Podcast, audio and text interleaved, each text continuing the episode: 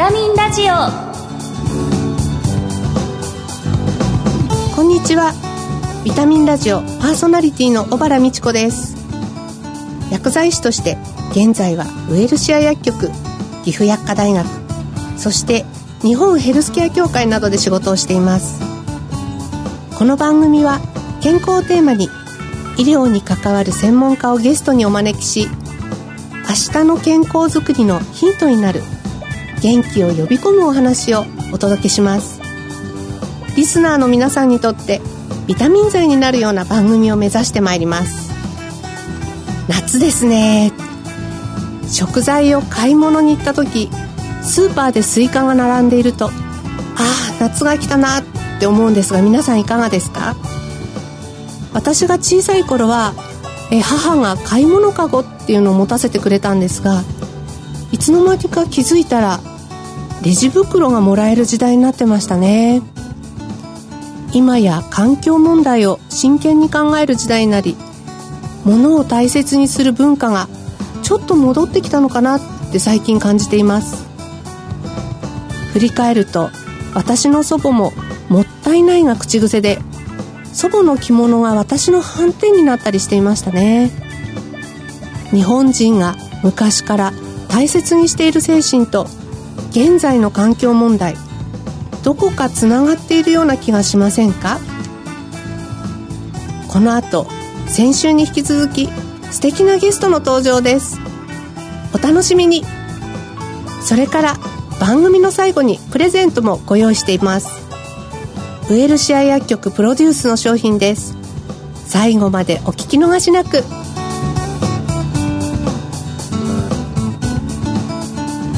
ビタミンラジオ。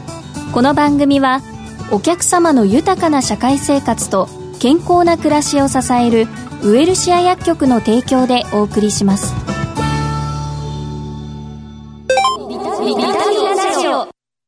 今月のゲストをご紹介いたします。先週に引き続きゲストは岐阜薬科大学学長の稲垣隆さんです。よろしくお願いいたします。よろしくお願いします今月の特集テーマは薬学の特徴と環境問題です2回目の今日は環境問題と SDGs についてお話を伺います。SDGs というと、最近でこそですね、背広のこう、お襟のところにバッジをつけてたりする方もいらっしゃるんですけれども、なかなか馴染みがまだない言葉かもしれません。 Sustainable Development Goals といって、持続可能な開発目標ということで、こちらのことについてもぜひ稲垣先生にお話を伺いたいと思います。はい。稲垣さんと環境問題の出会いをぜひ教えてください。はい。えー、私の学生時代はですね、全国で公害問題が厳しい時代でありました。えー、その時、生涯の恩師となります、えー、岐阜薬科大学の教授の尾瀬陽樹博士に、えー、お会いしたのが、えー、環境問題の出会いです。えー、公害について詳しく教えていただきました。それと何よりも生涯の恩師になりますオス先生は人との付き合い、あるいは友達を大事にしようということも教育の一環として教えていただいた。具体的なものは、えー、岐阜市の隣にある大垣市、ここに赤坂というところがありますが、そこは、石灰等を採掘しておって、町全体が真っ白になってしまう白い公害という問題がありました。これをどうしたら解決できるだろうかということが一つの取り組みでありますし、もう一つは私の友達が栃木県におりましたので、たまたま、えー、彼について足尾銅山を、えー、見たときにですね、自分の見える範囲の山という山は全く木がなかった。緑が全くない山ばかりでした。この山をどうしたら、えー、蘇らせるだろうかということが環境問題の出会いですね。と、昭和40年代の先ほど言いました全国で起きてた公害問題。これは、えー、特徴的に言うとですね、4つあると思います。一つは、被害者と加害者が別であるということです、ね。加害者が企業であり、被害者は、国民、市民であった。二つ目は、影響範囲がですね、例えば大気汚染でいきますと、四日市だとか、あるいは岡山の水島だとか、そういう限られたエリアであったという点ですね。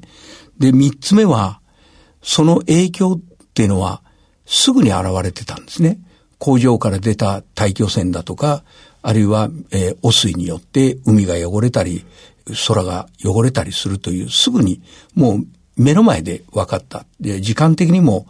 短時間でその影響が現れてきた。それと、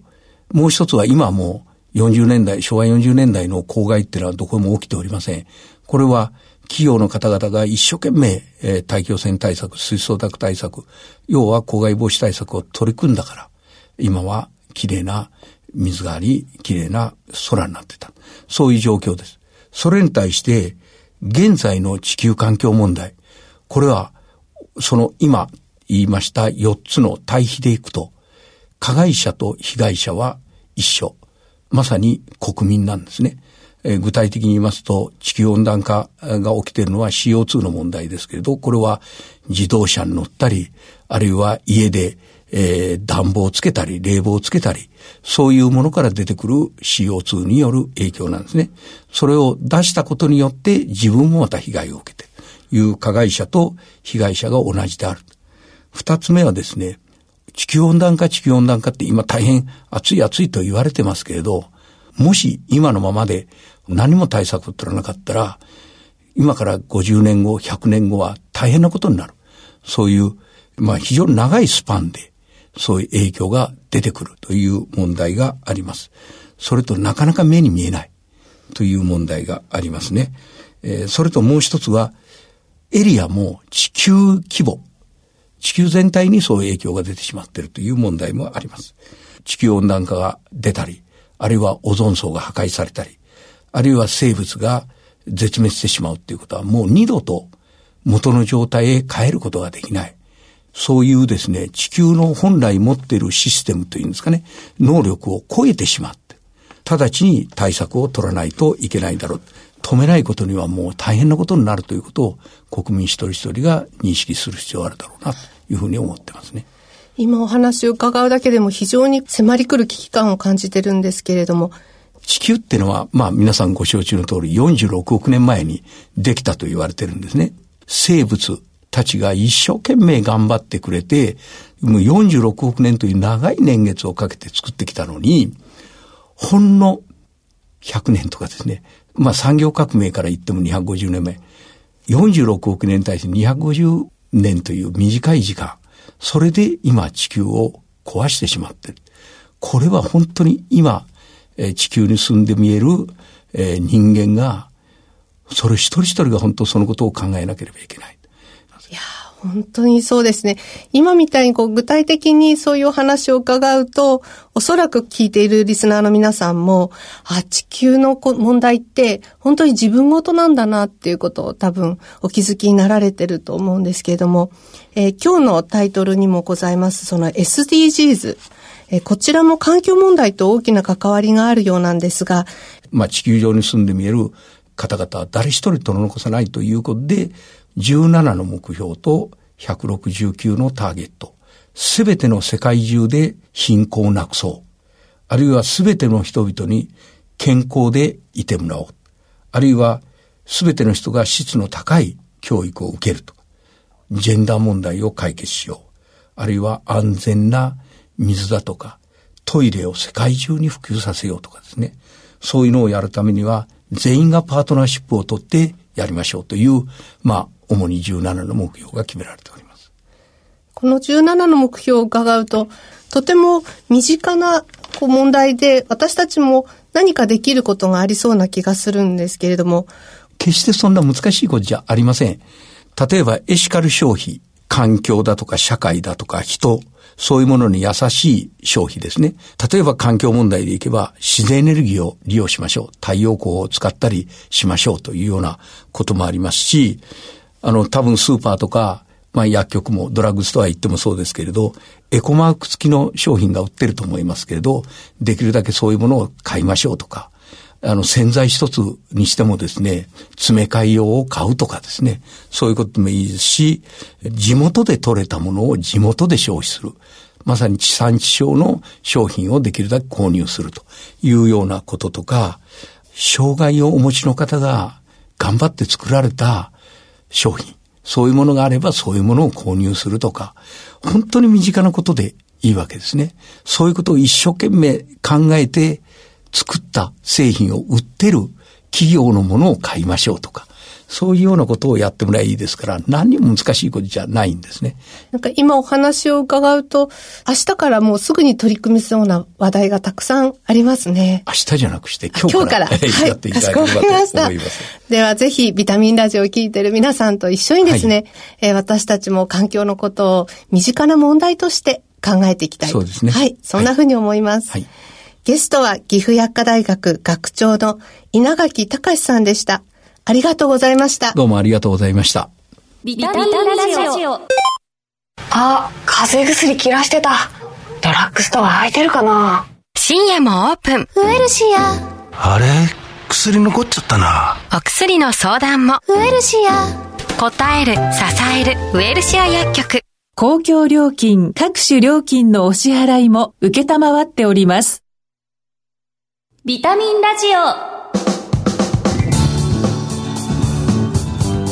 2回にわたり岐阜薬科大学学長の稲垣隆さんのお話をお送りしましたとても気さくで優しい笑顔と分かりやすいお話でしたね SDGs というのは大きな問題のように聞こえますが薬剤師としても個人としてもいろんなことができるというのが今回のお話を聞いて非常に実感できたのではないかと思います。またその地球そのものが限界を超えているというお話でしたがその熱い思いをですね改めて気づかせていただいたそんな気がします。ここで番組リスナーの皆様にプレゼントのお知らせです。7月放送プレゼントは脱げないココピタ。独自開発しているフットカバーで私のおすすめ商品です。3足セットで抽選で5名様に差し上げます。ご希望の方は番組のサイトの応募フォームでお申し込みください。締め切りは7月20日です。ご応募どしどしお待ちしています。ビタミンラジオ今回の再放送は土曜朝8時から。放送後はラジコのタイムフリーやポッドキャストでもお聞きいただけます。次回の放送は8月6日です。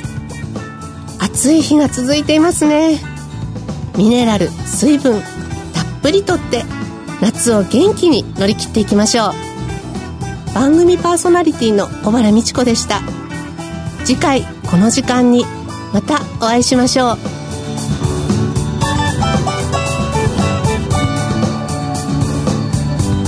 ビタミンラジオこの番組はお客様の豊かな社会生活と健康な暮らしを支えるウエルシア薬局の提供でお送りしました。